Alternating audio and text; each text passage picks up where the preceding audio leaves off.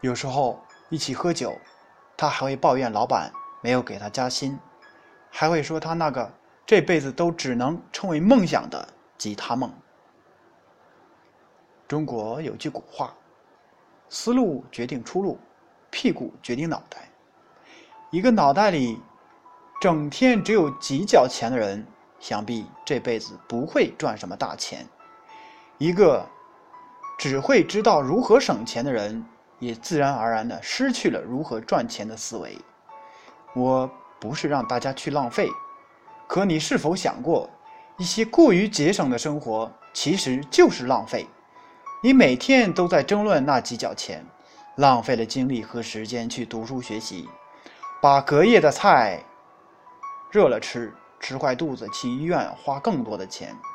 你省钱不去体检，检查出大病后不得不住院花更多。你以为你在省钱，却不知道，真正省钱的方式是去赚钱，是让自己变得更强大。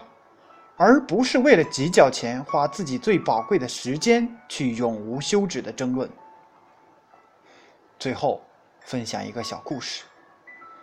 一位爸爸跟自己的儿子说：“儿子啊，家里穷，你要省着花钱，书什么的就别买了。”另一个爸爸说：“虽然家里穷。”但是你要更加努力，争取让家里不要那么穷。家里就算一分钱都没有了，爸爸卖血也要供你读书。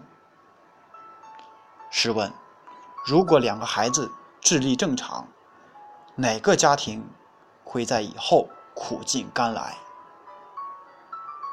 答案很明显。那么问题来了，不停的省钱带来的。是什么？